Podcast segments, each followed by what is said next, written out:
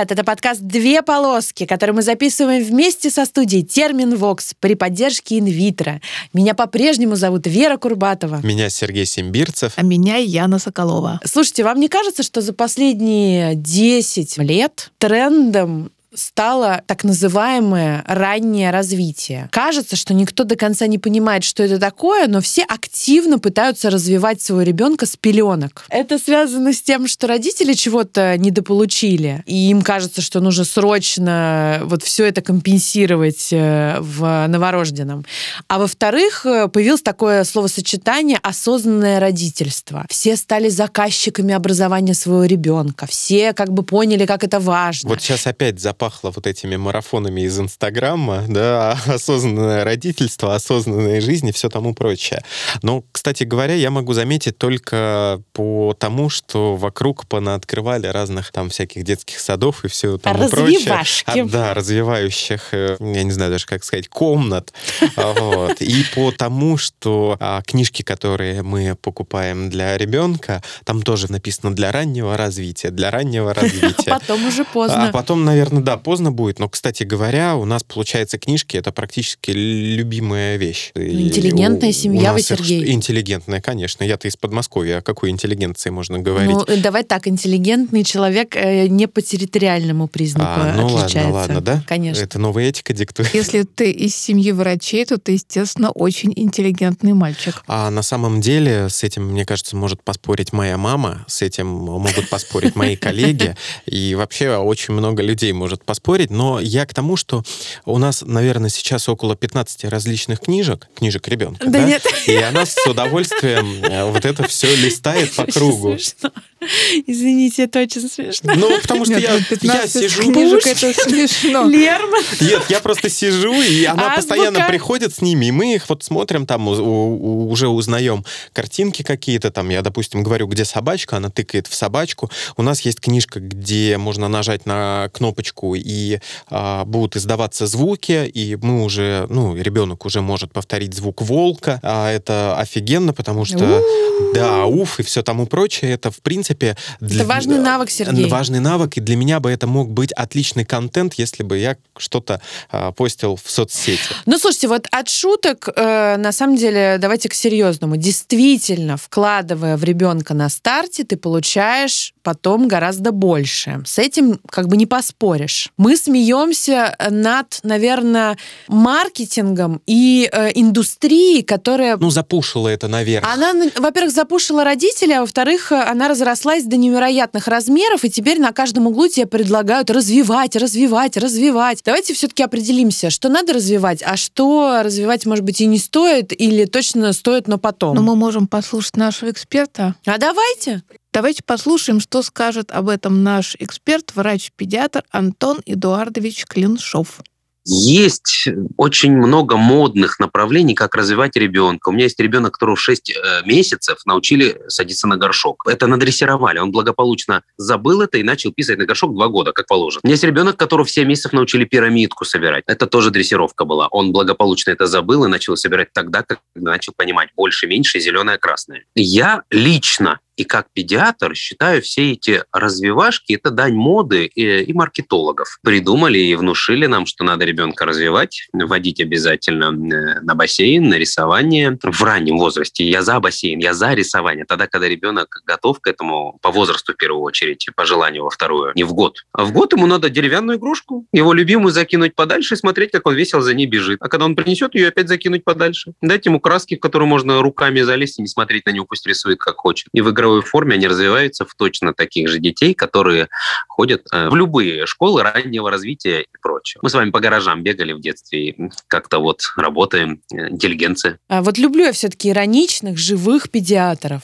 Вот мне их лично не хватало. Кстати говоря, в... есть шикарнейший сериал «Клиника» про врачей. И вот там в одном из сезонов был э, шикарнейший врач-педиатр, который объяснял одному из героев, что не нужно так трястись над ребенком, все будет хорошо хорошо и хороший образ, хороший. Ну да, особенно я против, вот если говорить про раннее развитие, оно же включает в себя массу э, всего. То есть это и какие-то преакадемические навыки обычно туда запихиваются, иногда даже академические, э, какие-то двигательные, социальные и, в общем, много-много-много всего еще. Вот что касается двигательных, мне кажется, тут можно сразу определиться, не стоит ребенка запихивать в ходунки, не стоит его заставлять ходить, вставать. Усаживать. Он, усаживать. Он встанет и сядет, когда это ему будет нужно. Вот я сама, например, пошла в 9 месяцев, а мой ребенок в год и два. Вот посмотрите, уже, да, получается там 4 месяца разница. Ну да, в рамках младенчества это колоссальное да, время.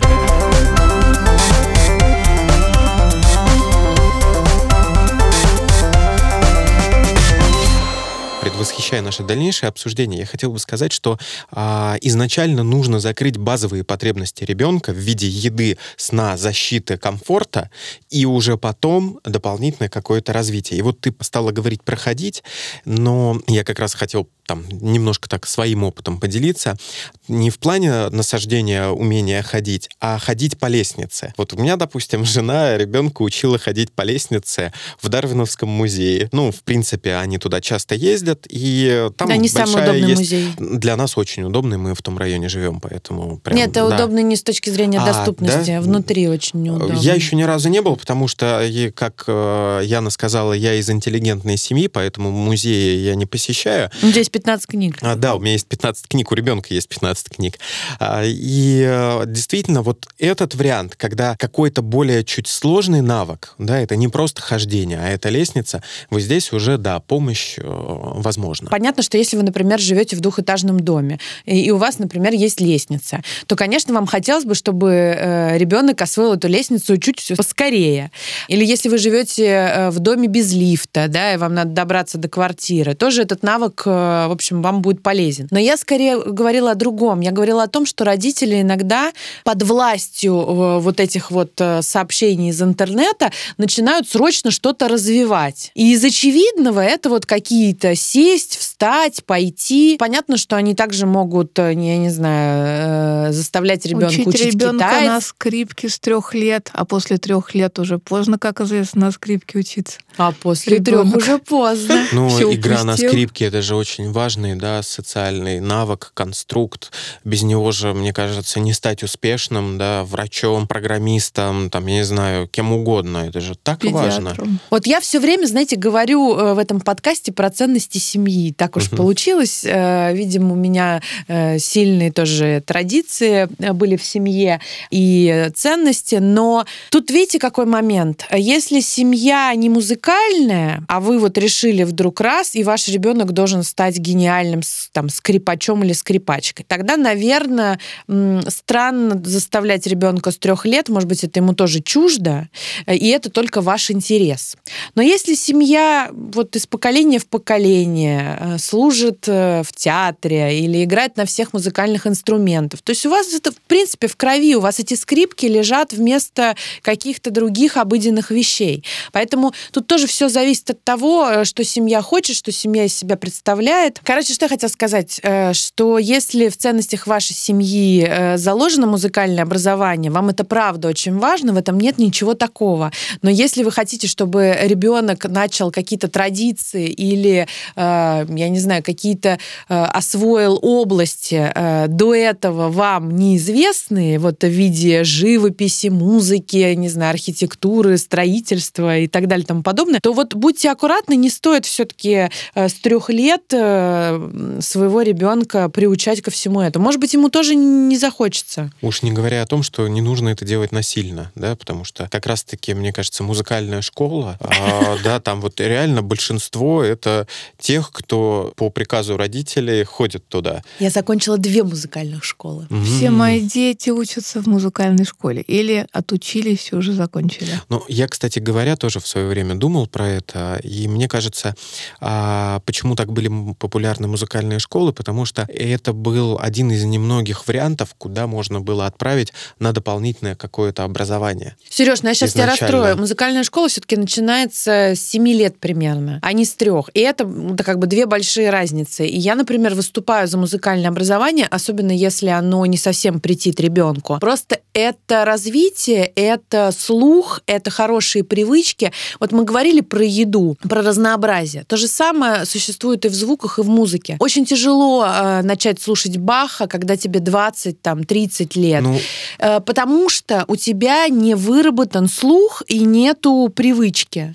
Но здесь у меня, наверное, не, не самое популярное мнение, что я вообще не вижу смысла, что что-то слушать, кроме того, что тебе нравится. То есть э, тот же самый Бах э, ставить и говорить о том, что в него надо вникнуть. Зачем? А музыка очень сильно развивается, и мы все это сейчас видим, да, что многие считают, что она деградирует, кто-то считает, что наоборот, да, это абсолютно другое, всему свое время. Вопрос не в этом, вопрос э, выбора, он очевиден тогда, когда перед тобой вся палитра. Когда ты не слушал почти ничего и услышал только лободу, то и выбор у тебя будет соответствующий. Я только про это. Ну, я то понимаю, есть я не хочу, да. чтобы все сейчас слушали Баха или заставляли себя слушать Моцарта, Грига, Яначика и... И Вагнера. И, да, давайте пройдемся по популярным.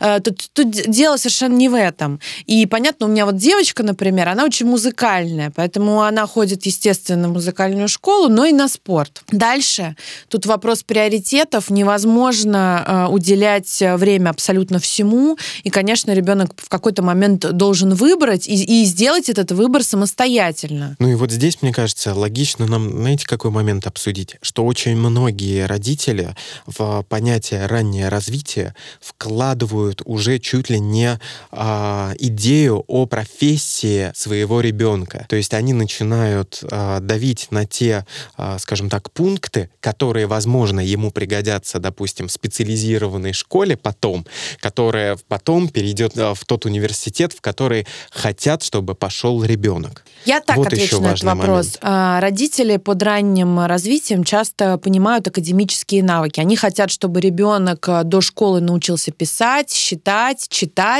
и им кажется, что вот только так ребенок сможет стать успешным. На самом деле это, конечно, я не назову это мифом, но это ошибочный вектор развития. Дело в том, что читать, писать и читать он научится, а для успеха ему нужны э, немножечко другие навыки. Нужно ли вообще до школы учить ребенка писать, читать, насколько это необходимо? Давайте спросим у нашего эксперта, врача-педиатра Антона Эдуардовича Клиншова. Школы сейчас стали э, такие современные, особенно в Москве, наверное. Там собеседования дети проходят, к ним требования. И если мама хочет именно в эту школу по любым субъективным причинам, я лично считаю, школа должна научить писать, считать и еще немножко. Дальше воспитывать ребенка. Личность воспитывать, а не учить, больше не зубрить. Если в школе требования, чтобы ребенок умел считать и писать перед поступлением, его придется научить этому. Поэтому здесь мы зависим от администрации конкретной школы. Если бы были какие-то преимущества раннего развития. Все в мире изучается в научном смысле, с группами контроля, серьезно к этому подходят в больших университетах э, в Европе, в Британии, в США. Если бы что-то значимое было, быстро бы уже были напечатаны учебники, методички, как воспитывать гениев, как сделать успешного человека. Пока таких нет. Воспитываем, любим их, а там уже что получится.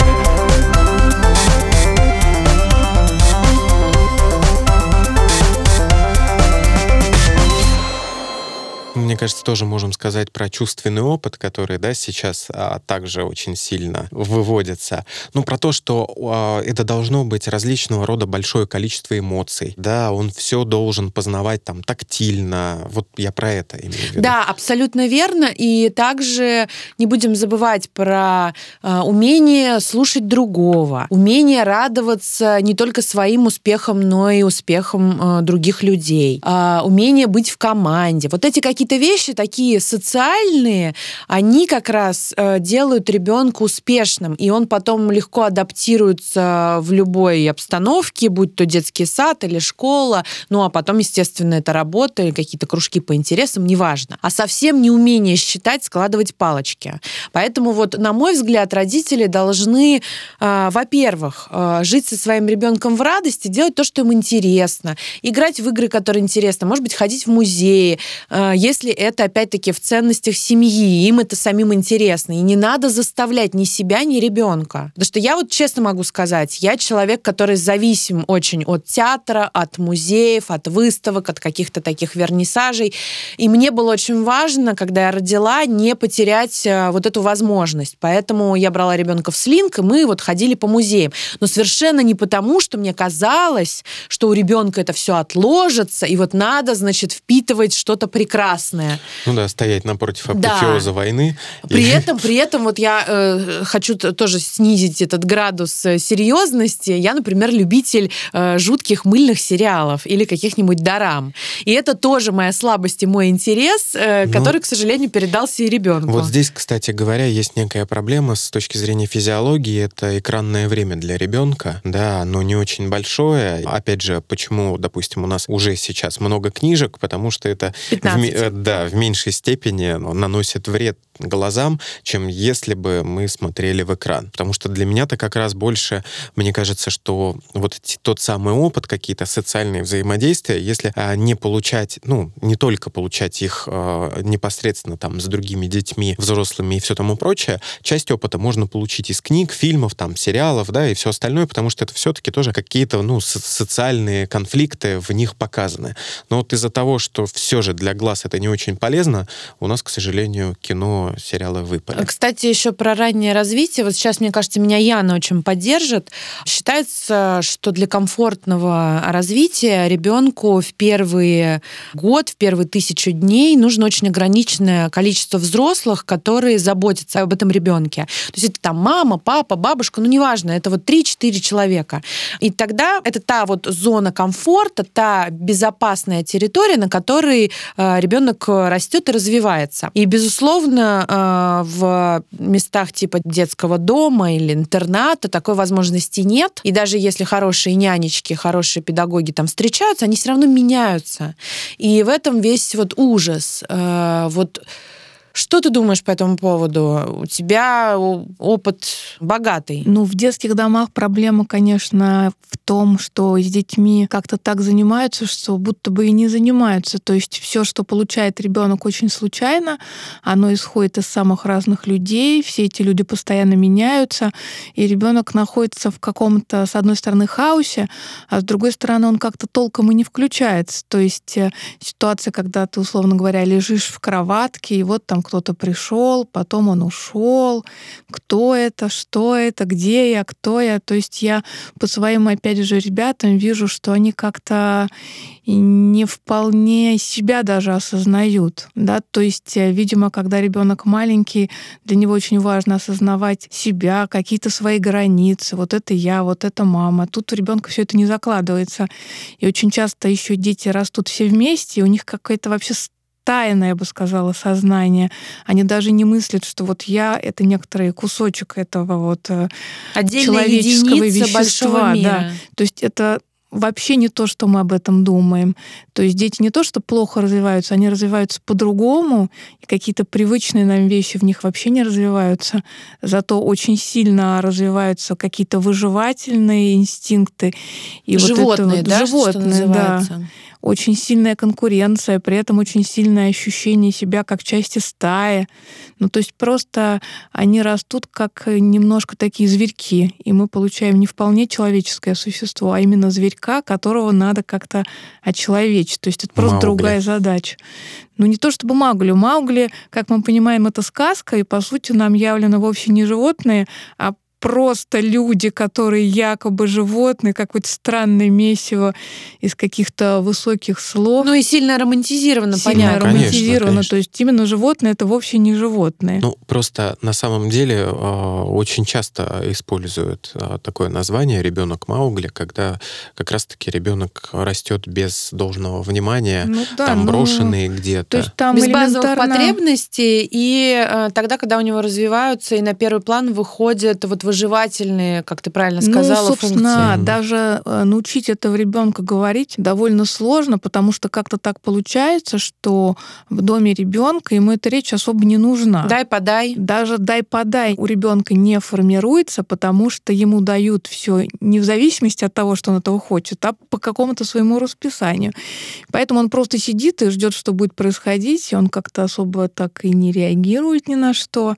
То есть э, действительно ребенок может и не заговорить толком. И если мы вот смотрим ролики, где нам показывают детишек, им там уже 8, 9, 10 лет, мы видим, что речь у них практически не сформирована. Она какая-то такая очень зачаточная. Они знают свои имя, они могут сказать несколько слов, но там уже понятно, что образование, читать, писать, это все уже очень-очень сложно для них. То есть тут, конечно, колоссально идет задержка развития сразу же. Она прям закладывается просто потому, что э, ребенком не занимаются, его не берут на руки, с ним не разговаривают, у него слишком мало впечатлений. К сожалению, все это делает его мозг э, маленьким и плохо работающим. То есть даже есть исследования, когда нам показывают размер мозга обычного ребенка и размер мозга ребенка, который жил в детском доме, он плохо развивается. То есть он просто даже вот зрительно меньше. Но если вам интересно, обо всем этом можно прочитать в книге «Брошенные дети». Это перевод книги «Брошенные дети Румынии», э, издательство «Гарвард» в России. Его э, перевел фонд «Обнаженные сердца» и выложил бесплатно.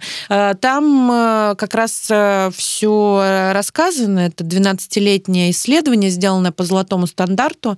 Там сравниваются дети в детских домах Румынии и в противовес дети, воспитывающиеся в семьях. Не просто в семьях, а дети, которые были взяты в семьи. То есть дети, которые изначально были оставлены, но потом устроены были в приемные семьи. То есть старт у них был одинаковый у тех и у этих детей. Да-да-да. Но и плюс ко всему мы знаем о развитии ребенка, который не попадает э, в детские дома. И тут, наверное, хорошо бы сказать про окно возможностей, которое у ребенка существует э, с 1 по 11 месяц примерно. И вообще о том, что мозг ребенка пластичен первые тысячи дней. Как раз в это время э, он воспринимает все очень живо, может много чему научиться. И вот ты говорила про развитие речи и коммуникации. Это важнейший навык, и его как раз хорошо бы развивать. Но, опять-таки, не каким-то насильственным путем 10 языков и китайский, и японский. Ну, для начала хотя бы один свой родной. Это,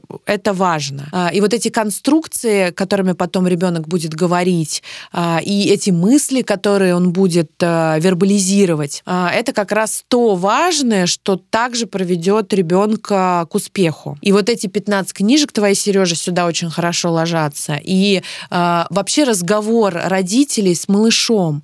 Ведь чего э, они лишены в детских домах? Общения, коммуникации, умение задать вопрос, выслушать, ответить, поговорить на интересную тему. А одно из исследований даже говорит об этом, что пренебрежение ребенком даже хуже, чем физическое насилие. Ну, вот, да, потому что пойти он пойдет условно, да. даже если он долгое время просто сидит э, загнанный, я не знаю, в кроватке. А вот э, с речью все намного сложнее. Про мозг я все-таки не буду э, много говорить, потому что я не врач и не специалист. А давайте послушаем нашего эксперта, врача-педиатра инвитро Максима Витальевича Тисленко. Э, вообще понятия раннего развития как такового в педиатрической практике не существует. Педиатр оценивает физическое развитие в разрезе определенных критериев. И данная оценка необходима не для выявления одаренных детей, а для контроля отставания в физическом и нервно-психическом развитии ребенка, для того, чтобы вовремя вмешаться и скорректировать патологию. Мозг ребенка – это губка. Ребенок способен впитать много знаний, но он не умеет этими знаниями пользоваться. Он ангел, он хочет порадовать родителей, но возможен срыв адаптации, так называемое перенасыщение. Я за гармоничное развитие ребенка. Мозг как губка, мозг пластичный, окно возможностей. В общем, все, мне кажется, уже поняли, что первые годы жизни ребенка, они самые такие важные. Все закладывается. Может быть, ребенок еще не очень умеет этим пользоваться, но в любом случае это как раз вот тот фундамент. Да, и но есть несколько принципов, чтобы это все продуктивно было. Первое — это поддерживать отзывчивые отношения в семье с ребенком. Второе — это укреплять основные навыки. То есть, да, вот мы говорили про то, что а, ребенок пошел, да, значит, надо с ним больше ходить. Да, побежал, значит, ну, давать ему возможность да? да, бегать. Но подкрепление это немножко другое. Это когда ну, ты да. все-таки хвалишь. Но это тоже отзывчивость, это тоже здорово. Вот. И третье это уменьшать источники стресса. Я это пожелаю вообще всем людям. А, да, но а, на работе же... иногда бывает делаешь, делаешь, делаешь, делаешь, никто тебя и не похвалит, и не поддержит, и не ну, предложит. Ну, во-первых, надо самому себя хвалить, и это отличный вариант. Я к этому теперь постоянно прибегаю. Вот. А второй момент, э, если мы говорили о работе, не приносить ее домой. Да. Вот. Не, не я... в, в практическом смысле, да, потому что, опять же, нас могут э, слушать там патанатомы, судебники, понятно, да, они-то точно домой работу не берут. Вот. А, да, эти врачебные шуточки, да, Яна? Вот это психологическое усталость, да, или какие-то а, переживания, их надо все же А еще я хотела сказать, что вот это все очень важно, но если вы, например, сами не читаете, то э, странно заставлять своего ребенка читать в каком-то нужном, как вам кажется, объеме. Это вот такие двойные стандарты. Я всегда против них выступаю и буду выступать. Э, поэтому вот не надо из своего ребенка делать какого-то гения, э, если вы, например, сами там не любите музеи, не читаете, я не знаю, не интересуетесь чем-то. Поэтому Ребенок тут тоже... же тоже это все поймет. Это Конечно. то же самое и с едой. Да? Если вы что-то не едите, то как э, да, говорить ребенку, что это полезно. Вот-вот, если вы сами не едите туманную кашу, которую можно на вилку повесить как зонтик. Манная каша, пустая каша, вообще Я знаю, это да. просто фантастика, почему Я она до сих пор ем. популярна. Я вот думаю, как бы вам э, сэкономить деньги на музеи и на всякие интеллектуальные развлечения. И тут я вспомнила, что вы можете воспользоваться нашим промокодом «Две полоски» и получить 20% скидку практически на все услуги в клинике инвитро. А? И пойти в музей. Или книжку купить 16-ю, Сережа. 18-ю, 19-ю, 20-ю. Да-да-да-да-да. Все подробности вы можете узнать по ссылке в описании подкаста. И не забывайте, что имеются противопоказания. Обязательно получение консультации специалиста. И также обращаем внимание, что постановка диагноза по результатам лабораторных исследований должна выполняться лечащим врачом.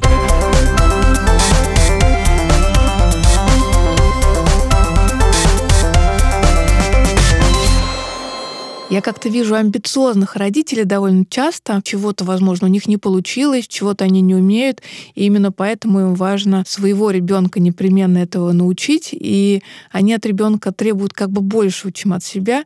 Конечно же, ребенку становится обидно в этих раскладах, потому что ты видишь, что там, сам папа спортом не очень хочет заниматься, но зато хочет, чтобы ребенок непременно умел подтягиваться, умел как-то весело, быстро бегать или скалолазать, или еще что-то такое довольно фантастическое, при том, что ребенку это далеко не всегда нужно и важно. Мне кажется, это еще идет из того, что ребенок становится в таких случаях стартапом. Да, то есть ты видишь, что к ребенку относится как к проекту, в который нужно вложить, и он тебе что-то принесет, какие-то дивиденды, но при этом это ведь может не совпадать с траекториями самого ребенка, не говоря уже о том, что это просто большая дополнительная нагрузка для него да, то есть там, где он мог бы просто побегать, попрыгать, поиграть, он обязательно должен что-то учить или заниматься чем-то полезным, или читать какую-нибудь ужасно важную книгу. Ну, как-то жалковато этого бедного ребенка становится. Ну, вот это вот как раз тот самый стресс, который надо убирать. Ну, потом, слушайте, давайте ребенка. не будем забывать, у каждого ребенка есть свои возможности. Вы, конечно, можете впихивать сколько угодно в него, э, но все-таки ребенок не рождается белым листом, у него есть определенная генная карта, и никто не отменял каких-то способностей в одной области и отсутствие полное в другой. Это раз. Два, э, я понимаю это желание, может быть, вырваться из какой-то среды, в которой росли родители. Я понимаю это желание дать лучшее своему ребенку. В этом нет ничего плохого, и я сейчас не буду как ханжа э, обвинять всех родителей. Но нужно вот все время искать этот баланс во всем. Все должно быть, конечно, гармонично. Я согласна, что не надо ребенка своего воспринимать как вот такой э, проект, который потом принесет вам кучу денег. В конце концов, э, вы родили самостоятельного отдельного человека, э, пусть он живет и развивается, а вы ему просто предоставляете выбор, какие-то возможности, и все, этого достаточно. Давайте спросим о том, возможен ли вообще этот здоровый баланс между как бы начхательством на ребенка и, наоборот, чрезмерным давлением на него у нашего врача-педиатра Антона Эдуардовича Клиншова. А тут беда в том, что чаще всего перегибы идут. Или мама в хорошем смысле наплевательски относится к развитию ребенка, я за эту методику как человек. Или она перегибает сторону вводить на все в мире развивашки, и у ребенка нет свободного времени. Чаще всего, к сожалению, вот эти две крайности. Я за первую крайность. Ребенок сам разовьется, чем меньше его внимания обращаешь в нормальном человеческом смысле, тем он будет крепче, а, развитей. Он должен любопытным быть, он должен сам добиваться чего-то. В раннем детстве это игрушку достать, в позднем образование получить. Да, да, да, это вот тот самый баланс очень сложный. Почему кажется, что родительство это какая-то отдельная профессия, которую мы не получали, но в ходе и в процессе должны освоить. Именно потому, что, во-первых, твой ребенок может сильно отличаться от тебя, а если мы говорим про приемных, это вообще дети, которых ты по сути не знаешь. У них могут быть свои интересы, свои возможности, свой какой-то даже режим дня. Вот бывает, ты сама вскакиваешь в 6 утра, а ребенок там в 11, в 12. Ну, в общем, даже вот такие мелочи говорят нам о том, что, конечно, все люди очень разные. Поэтому не надо всех под одну гребенку, э, не надо запихивать музыкальную школу или вот спорт, который ты считаешь нужным.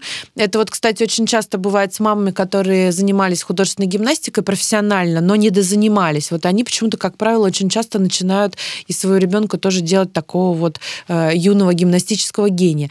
Ну, ладно. Главное, чтобы всем было все в кайф. Поиск этого правильного баланса и возможность выбрать, это, наверное, вот, пожалуй, единственное, что должен э, родитель делать постоянно.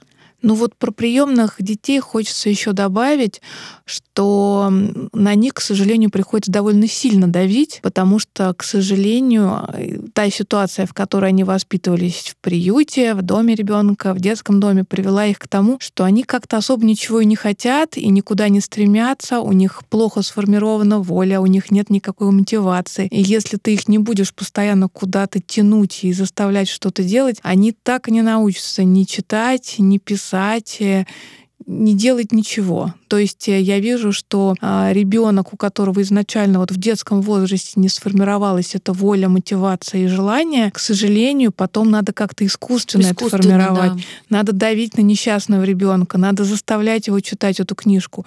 Иначе он не то чтобы не будет читать, он даже и думать не научится, и он не захочет работать, он не захочет ничего делать. Он будет лежать на диване, играть в компьютерные игры и так счастливо проведет какое-то время. Лежа на диване играть не очень комфортно. Это миф. Я хочу его разбить как человек, который очень много играет. Вот, все-таки сидя это делается. Ну, у Но меня я утрирую, ребенок, понятное дело. А, может просто лежать на диване и не делать ничего, и не испытывать никакого дискомфорта при этом. С чем я это связываю? С тем, что он с детства к этому привык, что он просто лежит, происходит ну, есть, ничего, и у него все хорошо. Опять же, а, мы можем немножко такую параллель провести, что раннее развитие это по факту формирование привычек. Формирование и характера ну, во многом. Я чуть ближе к такому, к материальному, да, что, а, допустим, если действительно мы э, там с ребенком читаем книжки, то, скорее всего, он и так их дальше и продолжит читать. Если с ним ходить по музею, да, если он к этому проявляет интерес, то, скорее всего, он и дальше будет заинтересован в этом. Ну да, я вот единственное вижу, что, несмотря на то, что мой ребенок немножечко отличается от меня, а, но вот есть какие-то вещи, видимо, уже приобретенные.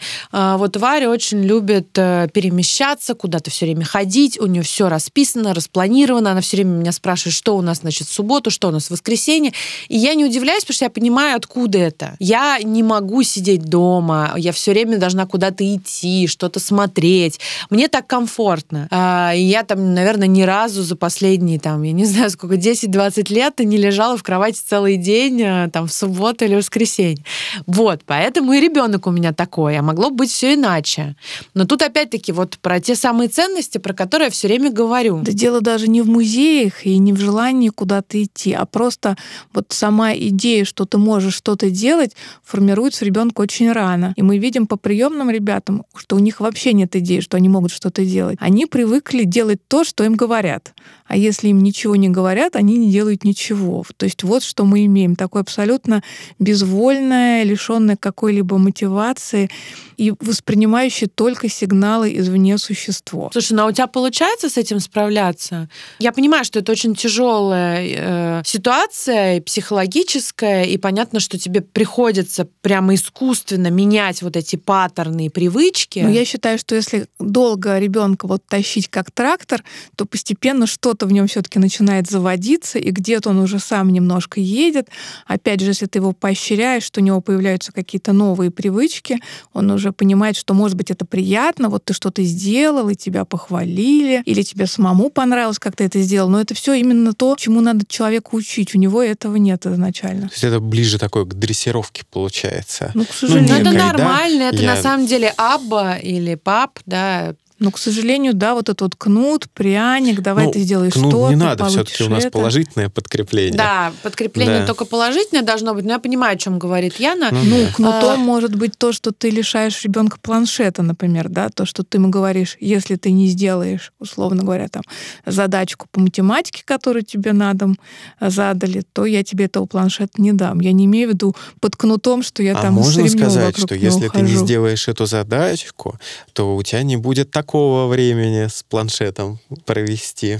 Немножко... Да, да, да, да. Ну, сейчас действительно все специалисты, особенно доказательной медицины, говорят о том, что сами по себе наказания, мы не говорим даже о физических, это вообще исключено, это подсудное дело, просто чтобы вы знали. Да, должны быть обязательно положительные подкрепления, а все наказания должны уйти из вашей У жизни. меня, кстати, друг тренер, он нашел лайфхак физических наказаний. Он спаррингуется с ребенком. А, ну это, знаешь, это, Вот. конечно, когда все спортом занимаются профессиональным. Слушайте, ну, в общем, итог такой. С одной стороны, никогда не поздно, все возможно, и ребенок это как и вообще человек, это удивительный организм. Можно научиться и в 30, и в 40 лет э, каким-то навыкам э, доселе неизвестным, но не забывайте о том, что все-таки первые тысячи дней в жизни ребенка, они крайне важны. Мозг пластичен, значит, что он очень восприимчив и многое может получить. И вот этот фундамент, его крепость, его, может быть, величина, вот я сейчас так образно говорю, она как раз зависит от всего, что вы э, вложили, но не насильственным путем, и развили, опять-таки, э, органично и э, как бы с, с отсылкой к конкретному ребенку. Да, и я дополню, что вот эти тысячи дней, там три года, скажем, да, это не значит, что это как тумблер выключается. Нет, просто потом это чуть-чуть затребует больших сил. Ну, по мне, главное это маленького ребенка носить при себе, показывать ему все то, что ты сама видишь, побольше с ним разговаривать, э, чтобы он видел побольше каких-то ярких предметов вокруг, природа, мир, картины, все что угодно.